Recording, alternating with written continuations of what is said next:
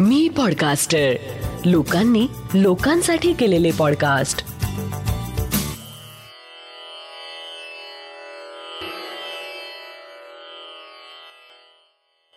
जय गजानन. श्री गजानन अनुभव या पॉडकास्टचा हा चौऱ्याहत्तरावा भाग आहे.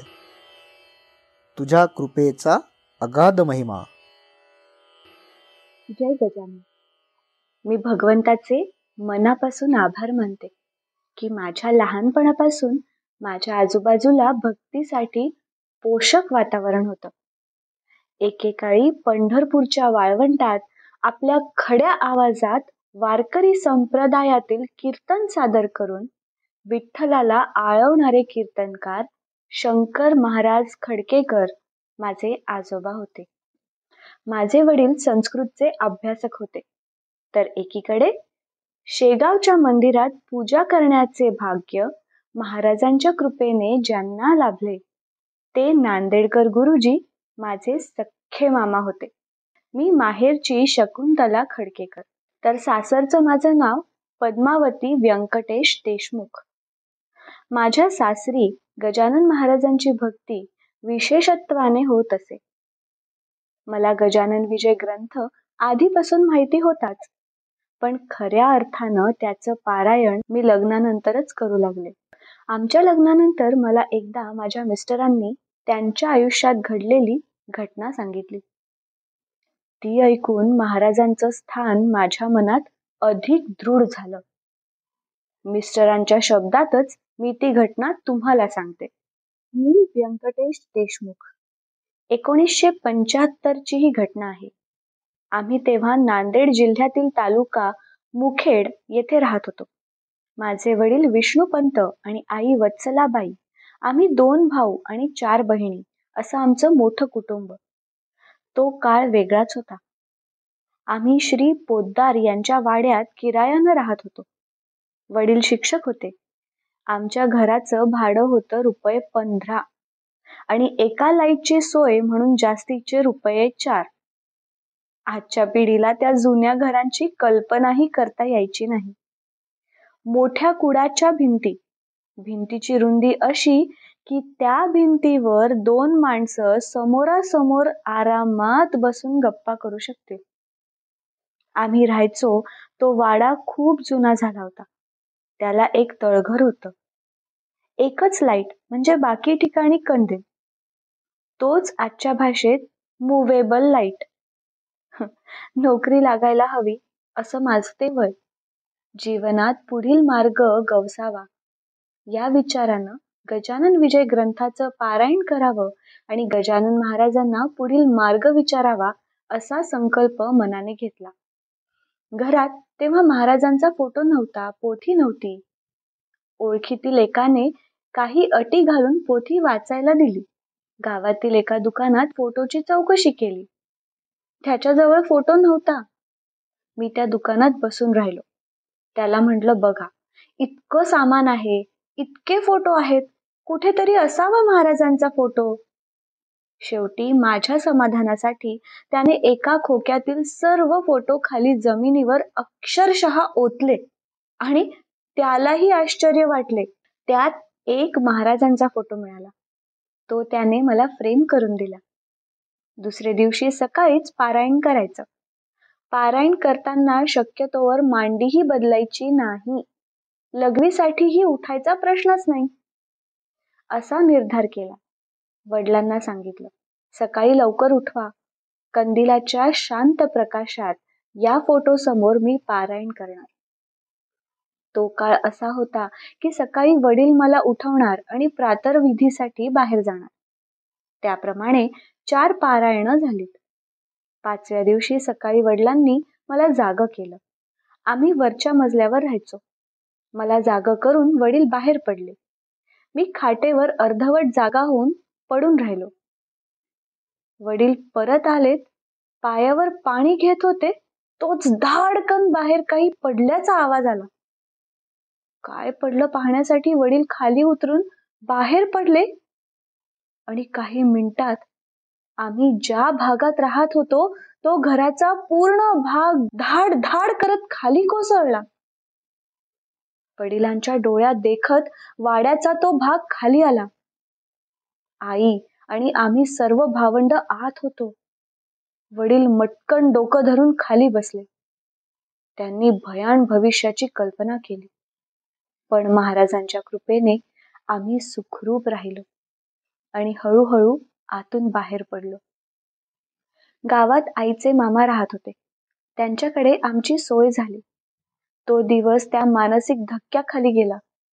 दुसरे दिवशी दुपारी काही सामान हाती लागतंय का आणि फोटो पोथीचं काय झालं हे पाहण्यासाठी आम्ही घराचा ढिगारा गाठला. कुणी विश्वास ठेवणार नाही परंतु कंदील सुरक्षित. फोटोला साधा ओरखडाही नाही. पोथी सुरक्षित ठेवीन या माझ्या शब्दाची किंमतही राखल्या गेली. मी तो फोटो आणि पोथी हृदयाशी कवटाळली आणि डोळे गच्च मिटून महाराजांचं रूप नजरेसमोर आणून त्यांना म्हटलं कालपर्यंतची सर्व पारायण तुम्हाला अर्पण. आता तुम्ही नेणार तिकडे जाऊ. त्या घटनेनंतर लगेच वडिलांची बदली देगलूर येथे झाली आणि मला नांदेडला नोकरी मिळाली. आम्ही मुखेडचा निरोप घेतला. जीवनातील पुढील दिशा स्पष्ट व्हावी या उद्देशाने सुरू केलेली पारायण महाराजांच्या चरणी समर्पित झालीत. ही घटना ऐकल्यावर मी गजानन विजय ग्रंथाच्या प्रेमात पडले नसते तरच नवल. अर्थातच लग्नानंतर मीही नियमित पारायण करू लागले. एकोणीसशे शहाण्णव सत्त्याण्णवची गोष्ट. त्या वर्षीच्या चातुर्मासात मी एक नियम केला. की दशमी एकादशी द्वादशीला गजानन विजयचं पारायण करायचं. चातुर्मासात अशी आठ पारायण होतील आणि समाप्तीला म्हणजे नवव्या पारायणाच्या दिवशी किमान एकवीस जणींनी एकत्र पारायण करून महाप्रसाद करायचा. मी शाळेत शिक्षिका होते. सकाळची शाळा असल्याने पहाटे चारला उठून पोथी वाचल्यानंतर बाकी कामे पुढे शाळा. दर द्वादशीला एकवीस मोदक व दोन करंजा असा नैवेद्य. हे सर्व संपूर्ण चातुर्मासात व्यवस्थित पार पडलं. आणि एकवीस जणींनी एकत्र येऊन पारायण व महाप्रसाद असा योग काही येईना. त्यात वारंवार अडचण येऊ लागली. मग मी मिस्टरांना म्हटलं आपण शेगावला जाऊ. मी महाराजांच्या कानावर हे घालू इच्छिते. त्याप्रमाणे आम्ही शेगावला पोचलो. मी समाधी मंदिरात उभी होते. महाराजांना विचारलं मी मोदकांचा नैवेद्य तुम्हाला दाखविला आहे. पण मग माझ्या महाप्रसादासाठी तुम्हाला भूक नाही का? हे वाक्य उच्चारून मला रडायला आलं. पण रडताही येईना आणि गर्दीमुळे तिथे थांबताही येईना. तिथून निघताना त्यांना म्हटलं तुमची लीला अगाध. आम्हा सामान्यांना ती कशी कळावी? त्या शेगाव वारीनंतर लगेचच पारायणाचा योग जुळून आला. मी एकवीस जणींना पारायणाचा निरोप दिला. माझी एक मैत्रीण कुलकर्णी तिची सून अर्चना तिलाही पारायणाला ये म्हटलं. अर्चनाचं लग्न होऊन सात आठ वर्ष झाली होती. घरात पाळणा हल्ला नाही म्हणून बिचारी उदास होती. ती मला म्हणाली काकू माझी इच्छा तर खूप आहे पण तितक्यातच माझी अडचण आहे. तिला म्हटलं महाराजांना प्रार्थना करून बघ. नाही सुरू झाली अडचण तर अवश्य ये. पारायणाचा दिवस आला. अर्चना माझ्याकडे पारायणाला येऊ शकली. यावेळी महाराजांनी तिचं ऐकलं. नुसतंच ऐकलं नाही तर असं ऐकलं की पुढे पंधरा दिवस लोटूनही पाळी काही सुरू झाली नाही. पाळी चुकली. गुड न्यूज कानावर आल्याने अर्चना आनंदाने मोहरली. एकदा संध्याकाळी दिवे लागणीला अर्चना दारात उभी ठाकली. मला सांगू लागली अहो काकू तुमच्याकडील पारायणाचा प्रसाद मला पावला.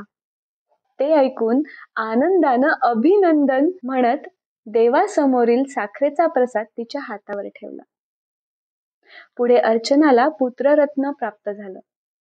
बारशाला तिने मुलाच्या कानात त्याचं नाव सांगितलं. ते होतं प्रसाद. इकडे अर्चनाला प्रसाद मिळाला तर दुसरीकडे आमचा मुलगा योगेश त्याच्या बाबांनी आणलेला तो महाराजांचा फोटो अमेरिकेत जाताना आग्रहाने सोबत घेऊन गेला. महाराजांचा जागृत फोटो म्हणून महाराजांची सारी लीलाच न्यारी. आता आता या गोष्टीला खूप वर्ष झालीत पण आजही हे सर्व आठवलं की स्वाभाविकपणेच माझं नामस्मरण सुरू होतं.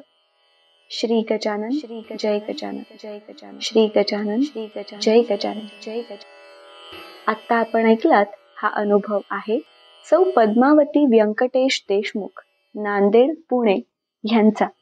जयंत वेलणकर यांनी शब्दांकित केलेला पौर्णिमा देशपांडे हिच्या आवाजात आणि नचिकेत शिरे प्रस्तुत. श्री गजानन अनुभव ह्या पॉडकास्टचा हा भाग. हा अनुभव तुम्हाला कसा वाटला? हे आम्हाला नक्की कळवा. आणि तुमच्याकडे असे काही अनुभव असतील तर ते पण आम्हाला पाठवायला विसरू नका. आपल्या प्रतिक्रिया किंवा अनुभव आमच्यापर्यंत पोहोचवण्यासाठी डॉक्टर जयंत वेलणकर आणि मी पॉडकास्टचे डिटेल्स एपिसोडच्या शो नोट्समध्ये दिले आहेत. दर गुरुवारी नवीन अनुभव ऐकण्यासाठी मी पॉडकास्टरच्या यूट्यूब चॅनलला लाईक आणि सबस्क्राईब करा. आणि मी पॉडकास्टरचे इतरही पॉडकास्ट नक्की ऐका. लवकरच भेटूया पुढच्या गुरुवारी एका नवीन अनुभवासोबत. तोपर्यंत श्री गजानन जय गजानन.